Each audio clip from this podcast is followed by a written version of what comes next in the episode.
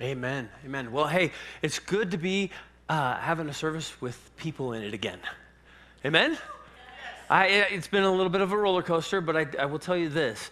Um, because of the decision we had to make and took the two weekends off, um, it was incredibly hard to get back to actually getting up here and speaking to an empty room. It's so nice to see other faces looking back uh, while we're speaking. It just it just encourages us. So lots of amens today, lots of head nods, lots of that'll just help me out, right? Yeah, fist pumps and all of that. That'll that'll be super great.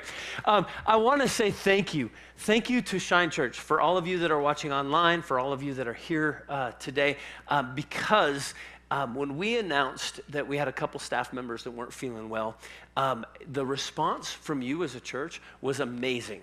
Uh, I just got people just saying, "Hey, how can we pray? We're praying for you. Uh, thank you for letting us know. We totally understand." And I, I didn't get any kind of negative pushback. I just got just just great love from all of the church. And then when we found out that Pastor Janelle actually did test positive for COVID, um, I sent out that other email.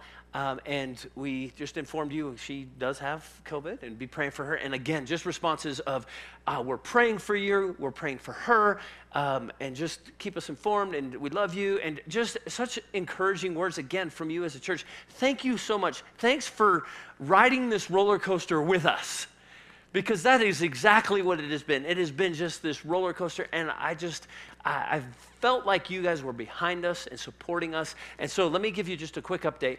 Janelle is feeling way better, almost getting back to her normal self. Um, and so much so that she actually is getting married tomorrow.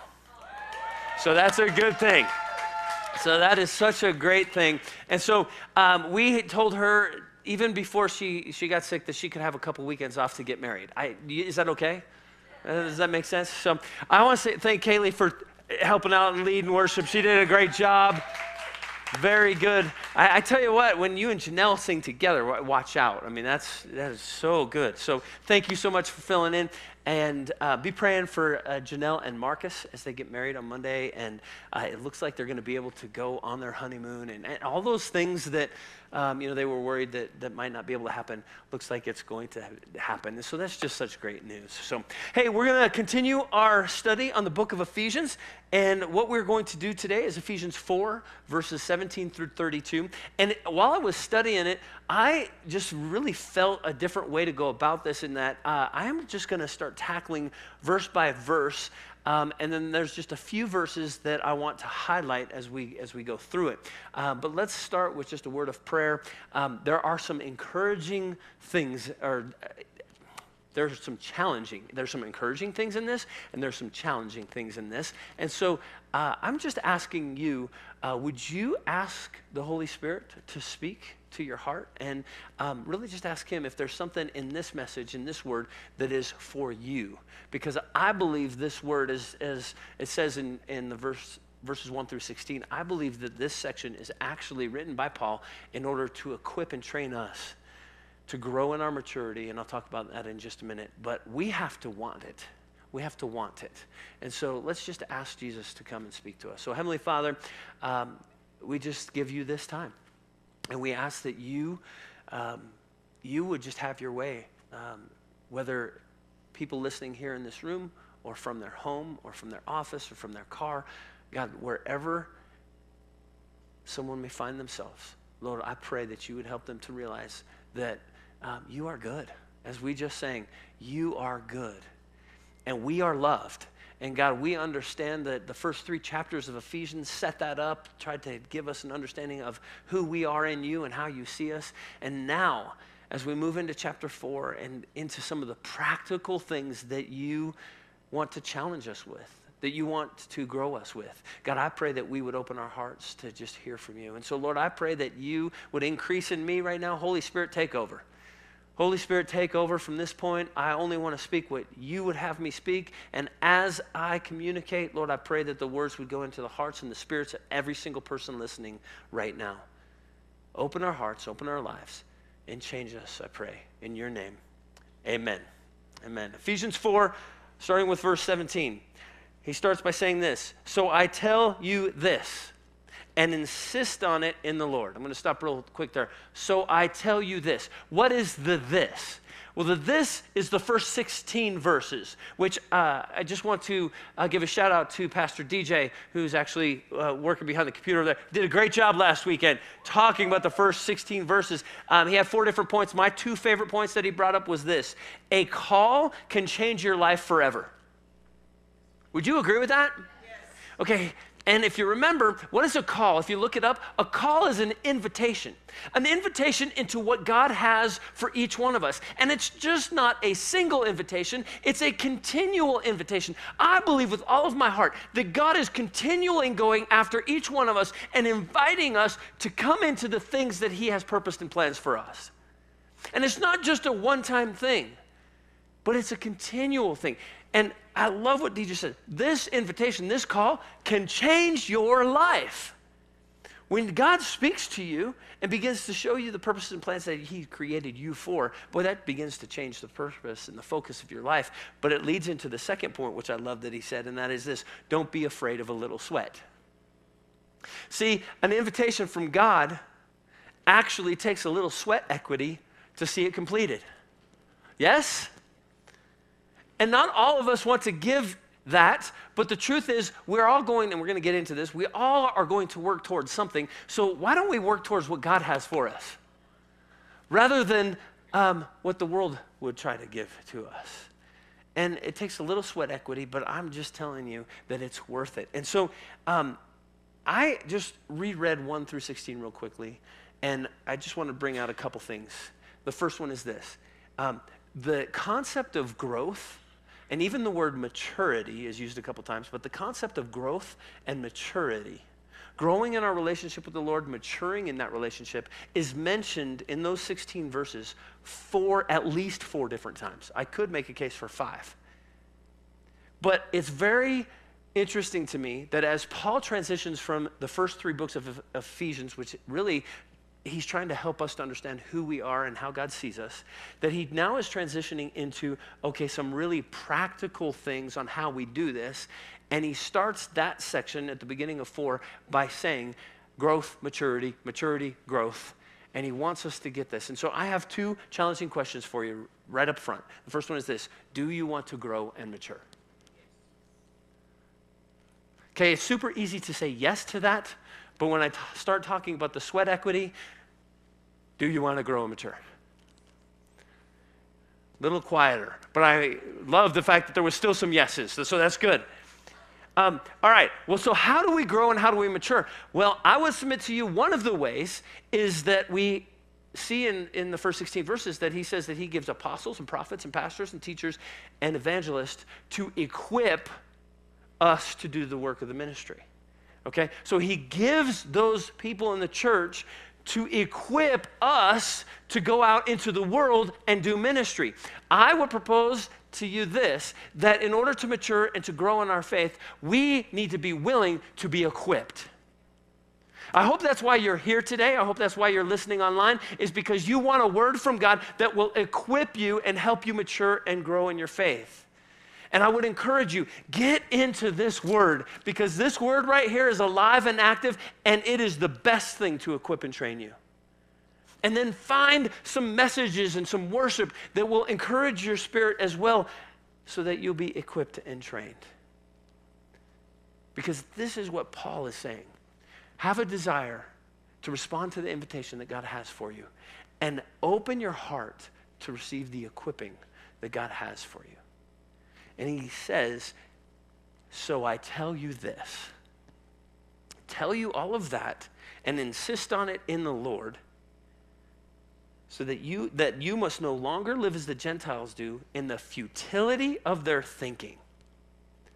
Okay, futility. If you look it up, again, go to biblehub.com and you can look up the verse and you can click on the Greek and it'll open it up and show you what all the meanings are. But if you look up the word futility, it means emptiness.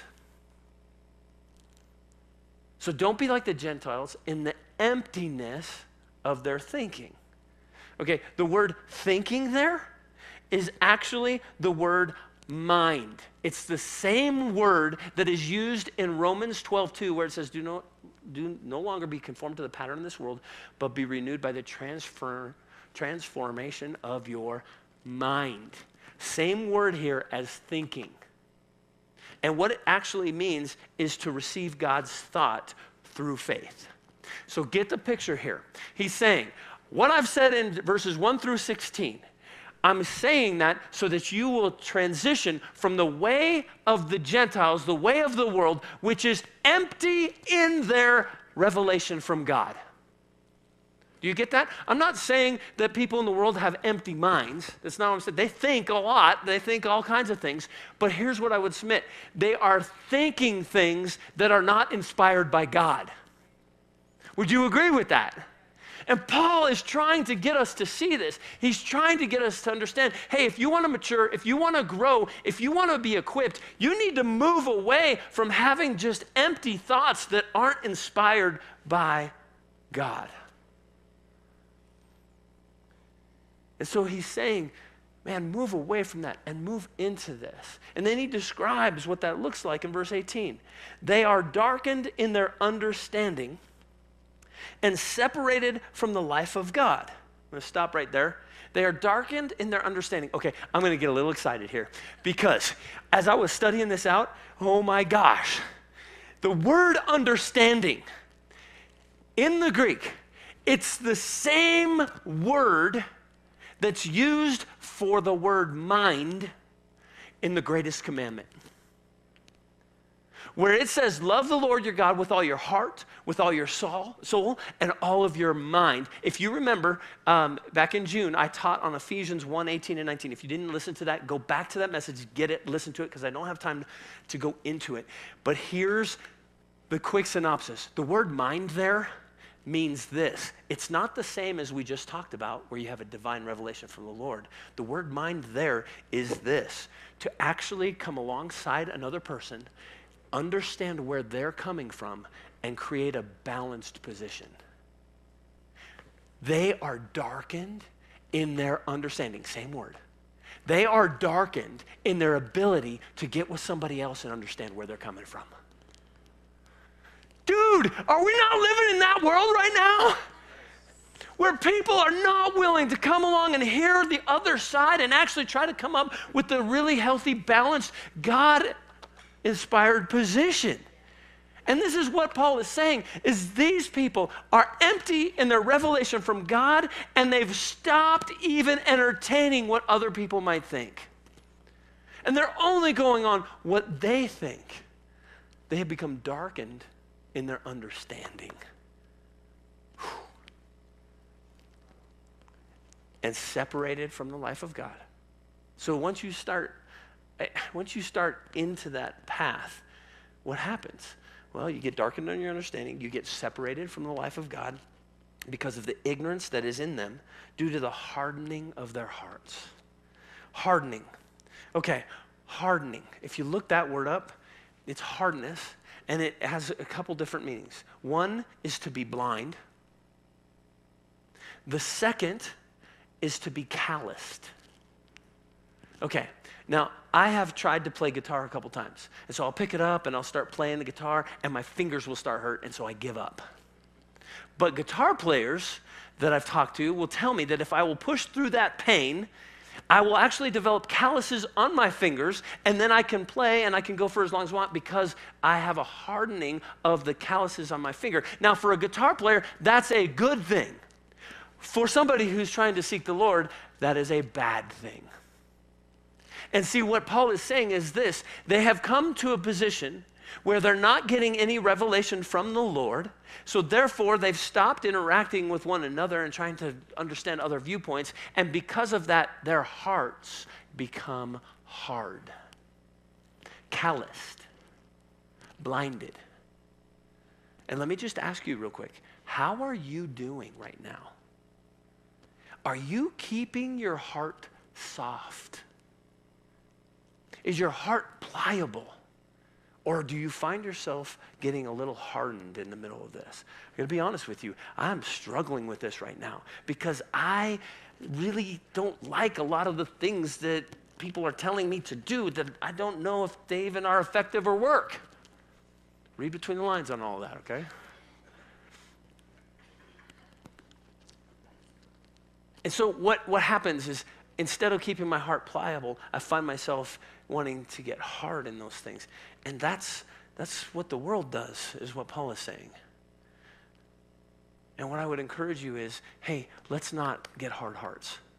Let's ask God to keep our hearts pliable and soft and open to hear His inspiration. Because when He gives us inspiration, we won't be empty in mind, we'll be full of His mind. Yes?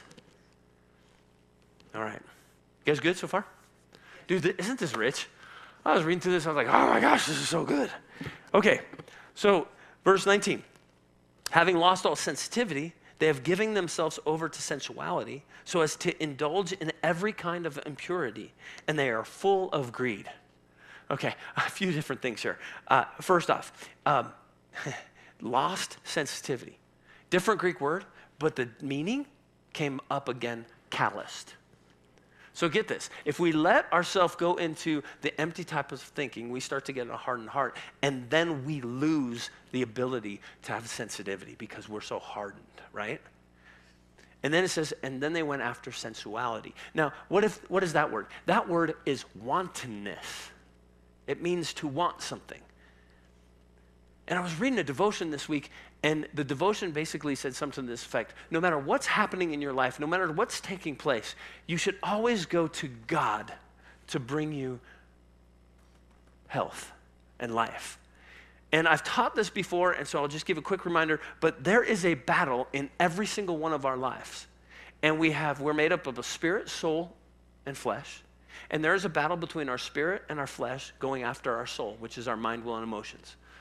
You guys experience this battle? And here's uh, what I felt like the Lord showed me a long time ago is that the spirit and the flesh aren't battling against each other. They actually are just trying to meet the needs of the mind, will, and emotions. And so the way that the flesh wants to meet the need of the soul is um, we get ideas out of our flesh that will make us feel pleasure for a moment. Like, hey, some Krispy Kreme donuts sure would be good right now.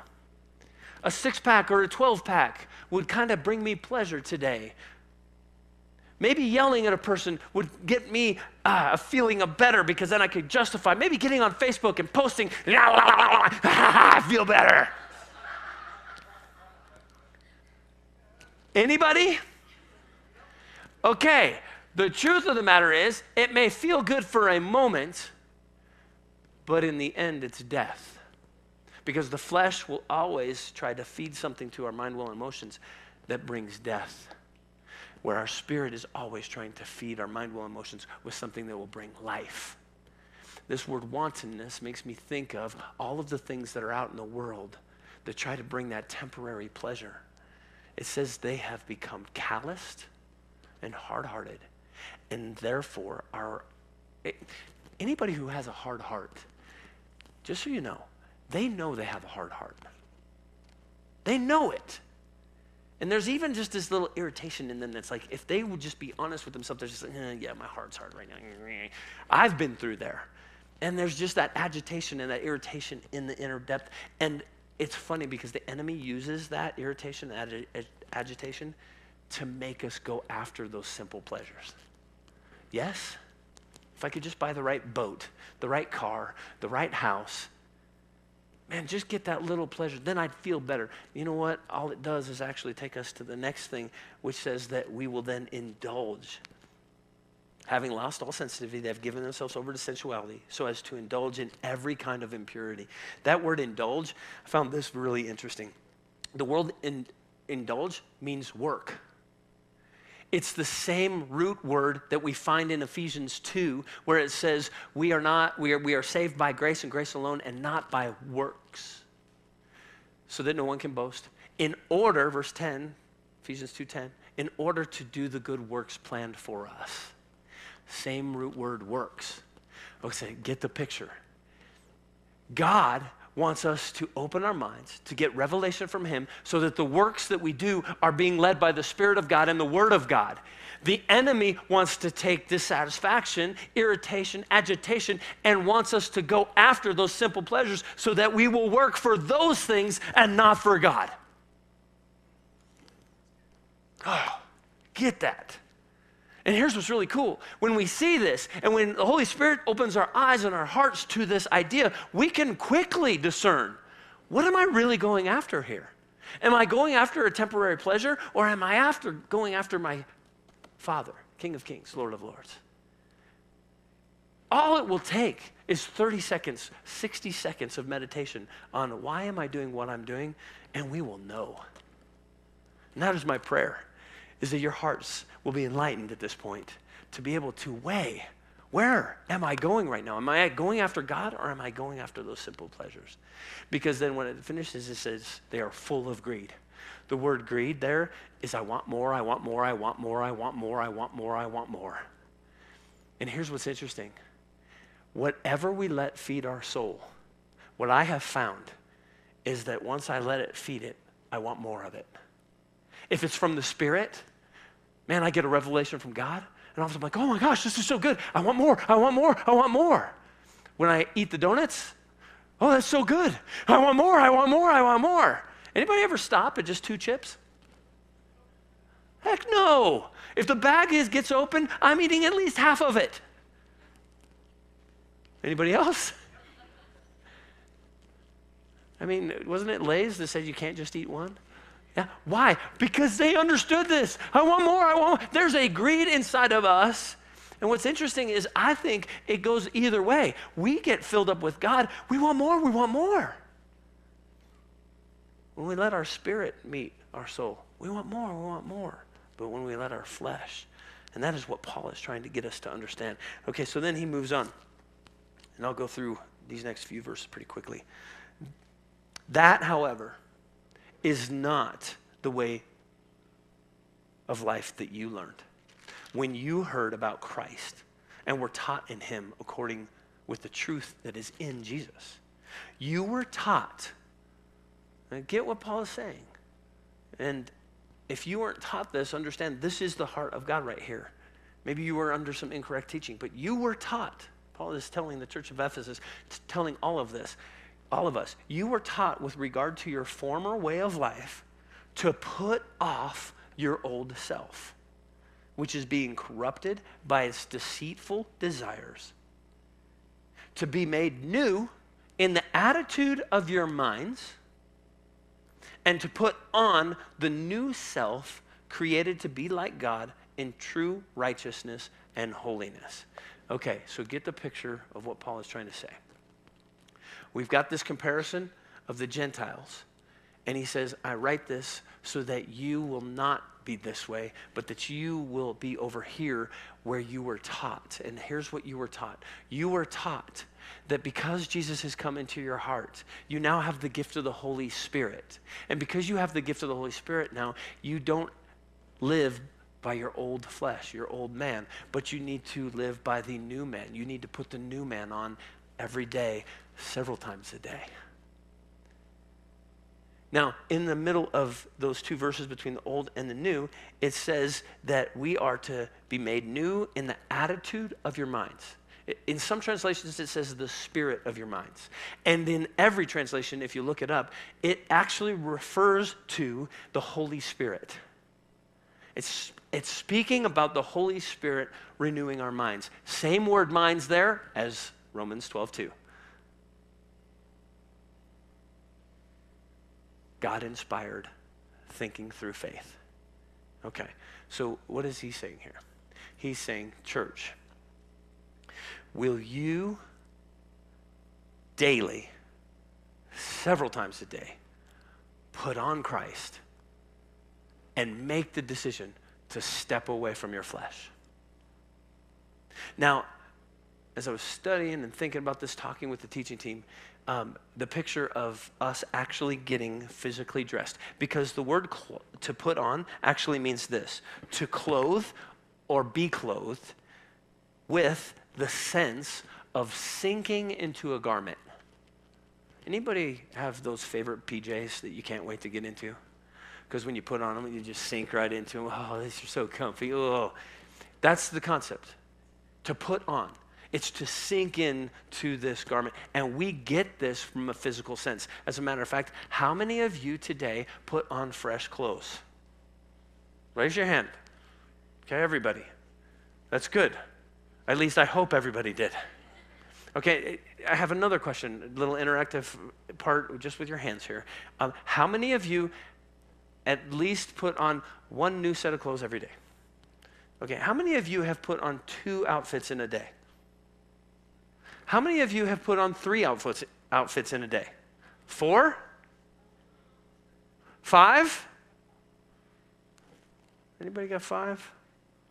I got, I got one five over here. Six, seven? No, I, I, I, was talking to my wife about this, and it's interesting.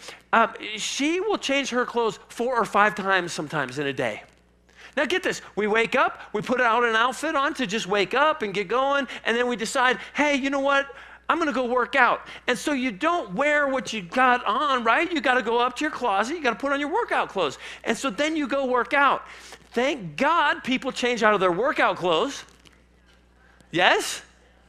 And so you get done working out, you go back to your closet, maybe even take a shower, put on other clothes, and then you go through your day, right? And you get home and you're like, oh, I don't want to be in these jeans. So then you go and put on some comfy clothes, not your pajamas yet, but your comfy clothes, so that you can go do dinner and that kind of stuff, right? And then after dinner and dessert, then you're like, okay, you know what? Now I need to get my PJs that are comfy. And you go back up and change again.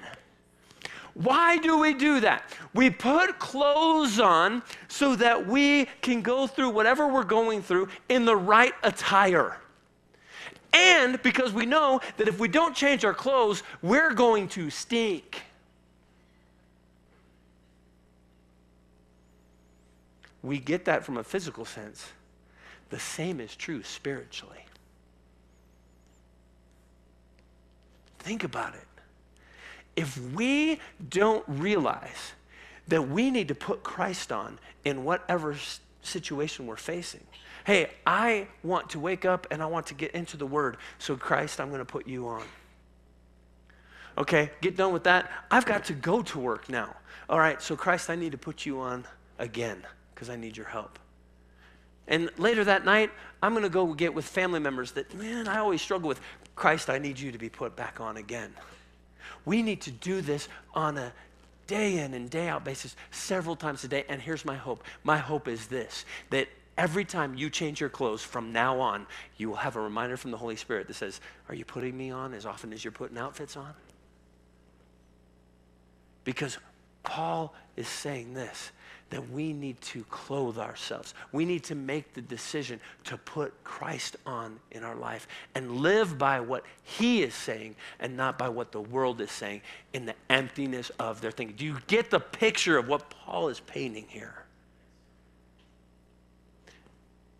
Okay, so then he transitions in this section of Scripture and begins to give us some incredibly practical tools to begin to move out in this growing and the maturing in Him. He said, We got to put on Christ. And then again, from 25 to 32, I'm going to read it through real quick. I want you to listen to all the different practical things that he's asking you and I to do. And as a matter of fact, this is just the start. Because going into chapter 5 and chapter 6, he starts showing really practical ways on how to live life how to live with one another, how to live with your spouse, how to live with kids, how to live with people that you work for, how to live with people that work for you. I, he goes into all of these things and he starts it right here. Therefore, okay, what's the therefore, therefore? Okay, he's saying, he's saying, now that you understand this, that the goal is to have your mind renewed through the Spirit, the Holy Spirit, who is now given to you, each one has inside of you. Renew that thinking so you don't have emptiness like the world does, but you have the fullness of my thought. And so you put Christ on. Therefore, each of you must put off falsehood and speak truthfully to your neighbor, for we are all members of one body. In your anger, do not sin. Do not let the sun go down while you are still angry and do not give the devil a foothold. Anyone who has been stealing must steal no longer, but must work doing something useful with his or her hands, that they may have something to share with those in need. Do not let any unwholesome talk come out of your mouths, but only what is helpful to building others up according to their needs, that it may benefit those who listen. And do not grieve the Holy Spirit of God, with whom you were sealed for the day of redemption. Get rid of all bitterness. Everybody say all. Get rid of all bitterness, rage, anger, brawling, slander, along with every form of malice. Be kind and compassionate to one another, forgiving each other just as in Christ God forgave.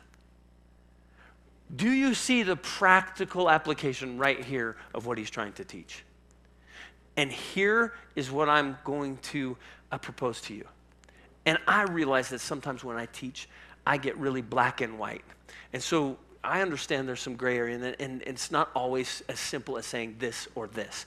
But could it be that if we don't put on Christ, we are going to have a difficult time being truthful with one another? Could it be that we are going to have a difficult time dealing with our anger if we don't put on Christ? Could it be that we give the devil a foothold if we don't put on Christ?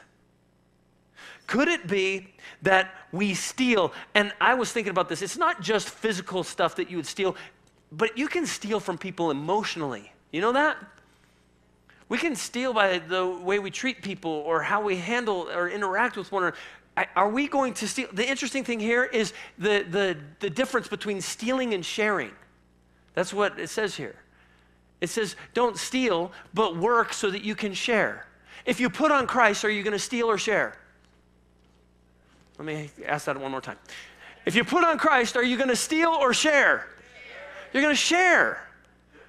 If you're operating in your flesh, are you going to steal or share? You're going to steal because it's just about you. But when you put it on Christ, you realize, man, I've, I want to become a servant like Jesus did. What he did for me is I want to do for others. And so we share. And it might be financial, it might be material things, but it could also be emotional sharing. It could be, it could be just coming along somebody and helping them go through a difficult time. That's sharing. You're sharing you with somebody else. We do that when we put on Christ. How about this one? If you don't put on Christ, then you may have a hard time edifying others, yes? You might find yourself with unwholesome talk. Um, I am going to spend a minute here. Because right now, we live in a time where there is a battle of words, whether it be online or uh, media or just even in interaction that you have with family, neighbors, coworkers. There's a battle, and God wants us to use our words wisely. In Proverbs, it says we have the power of life and death in our tongue. Another one speaks the fact that a rudder of a ship turns, this little teeny rudder will turn a huge ship. Such is our tongue when we speak. There is great power in our words. And what he is saying here is do not let any unwholesome talk come out of your mouths, but only what is helpful for building others up. That word unwholesome in other translations says corruptible. And if you look it up, it actually means rotten. Like fruit gets rotten. Have you ever heard the saying, one apple, one rotten apple ruins the whole bunch? Okay, so I got thinking about this and I was reminded of something that a family in this church told me. They heard of this experiment with fruit. So they took a piece of fruit, cut it in half, put it in two different jars, and they spoke life over one half, and they spoke death over the other half. And after a period of time, the one they spoke death over became black. The one they spoke life over kept the original apple color. And I was like, okay, I remember that. So I looked it up. I went online, and there are YouTube videos over and over and over of people doing things like this. But the one that caught my attention was this one. I want you to watch this.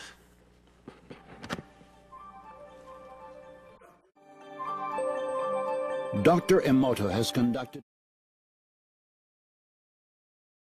into three glass beakers and covered it with water. And then every day for a month, he said, thank you to one beaker, you're an idiot to the second,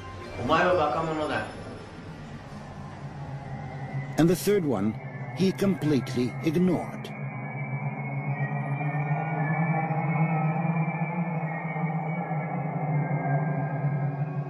After one month, the rice that had been thanked began to ferment, giving off a strong, pleasant aroma. The rice in the second beaker turned black. And the rice that was ignored began to rot. Dr. Emoto thinks that this experiment provides an important lesson. I looked video after video after video, experiment after experiment, and they all had uh, the same effect on that. The one that was spoken to with life stayed white, and the one that was spoken death actually turned black and moldy. And there was anywhere from students that were doing this to uh, housewives. I, there was all kinds of different experiments that, that said that. My son is currently doing it right now. He's like, "Oh, dude, I got to try this." So he's got the three jars on, on the counter right now. You speaking life over the one? What, what kind of things are you saying to the bad one? I hate holding your glass. I hate holding your glass. You're just a jerk. Oh, yeah. You're so ugly. Oh, that's right. Okay, so I looked into this uh, because I was like, okay, what in the world is going on? And I actually uh, found some input from some scientists about this. And here's what the scientists say it's not about the fruit or the water, or have you ever heard this? Speak to your plant and it will grow better. Okay? I know people that have done that. Okay? Um, they, the scientists say it's not about the fruit or the rice or the plant, it's about the water in those things.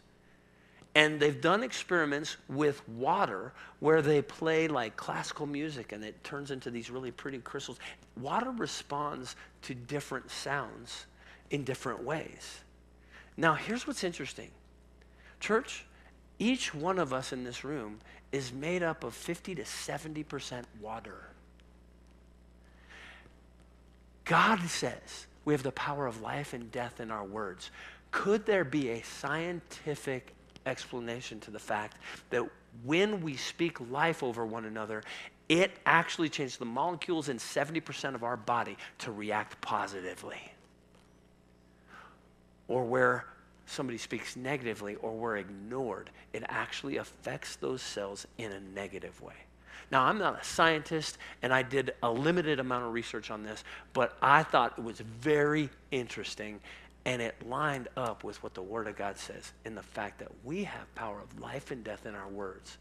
And when Paul is saying here, let no unwholesome talk come out of your mouths, I was convicted. Because in this time, right now, I'm struggling to keep everything built up, edifying, and filled with life. I say things like, I hate these masks. I told my wife, I'm sick and tired of being woken up in the middle of the night trying to figure out what decision we're going to make as a church and keeping me awake. I speak all of this death. And I was convicted that I need to change my words because I have life and death in them. And if I want to line up with what God has for me, and if I truly believe that God uses everything for His good and our good, then I better start speaking that out. And scientifically, could it actually change 70% of my makeup if I will do that? Man, that is powerful. Powerful. And so, church, I would just encourage you let's go to God. Let's get divine revelation. Let's fill our brains, not with the emptiness of this world, but let's fill our brains with the revelation of the Holy Spirit. Let's be renewed in our minds with the Spirit, and let's let Him fill us up. Because I believe that if we'll let Him fill us up, we will put Him on on a regular basis. If we'll put Him on a regular basis, then what happens? All these things that He started instructing here and will continue in five and six, we will do not because our flesh rises up and tries to do it, because our spirit is leading us to do it. And there is a great difference when we allow God to speak to us because it becomes a work that doesn't have a heavy burden. Have you ever tried to stop a habit in your flesh? You know what it says actually in Romans is that when you do that, it entices the flesh. Try to quit smoking or quit drinking or quit and try to do it in your flesh without the inspiration of the Holy Spirit. Here's what happens you start thinking about that thing more than you ever did beforehand. At least when I smoked, I knew when I could have one. Now that I've decided I'm not going to smoke, I can't stop thinking about the fact I can't smoke. The flesh, it, it becomes heavy, it becomes a burden, and we have a hard time stopping that thing. But when the Holy Spirit comes in, and says, I want you to quit, and I'm going to give you the power for it. The burden is light, the yoke is easy, and we can step walking into it. It still takes a little sweat equity. It still takes a little sweat equity. But there's life to it, and it's the difference between the conviction of the Holy Spirit and the condemnation that comes from the enemy. And so, this word today, I pray, would be convicting. I don't want anybody to feel condemned or beaten up, but I want you to realize that what God has for us and what He dire, desires for us is to understand that we are loved by Him, that we are adopted by Him, we are His children. Everything that the Ephesians says in the first three chapters. We are His. He's proud to call us son. He's proud to call us daughter. He died. It was his great pleasure to die so that we could have this relationship and come to that understanding so that then we can come to this place and understand okay, you love us so much that you won't leave us where we're at.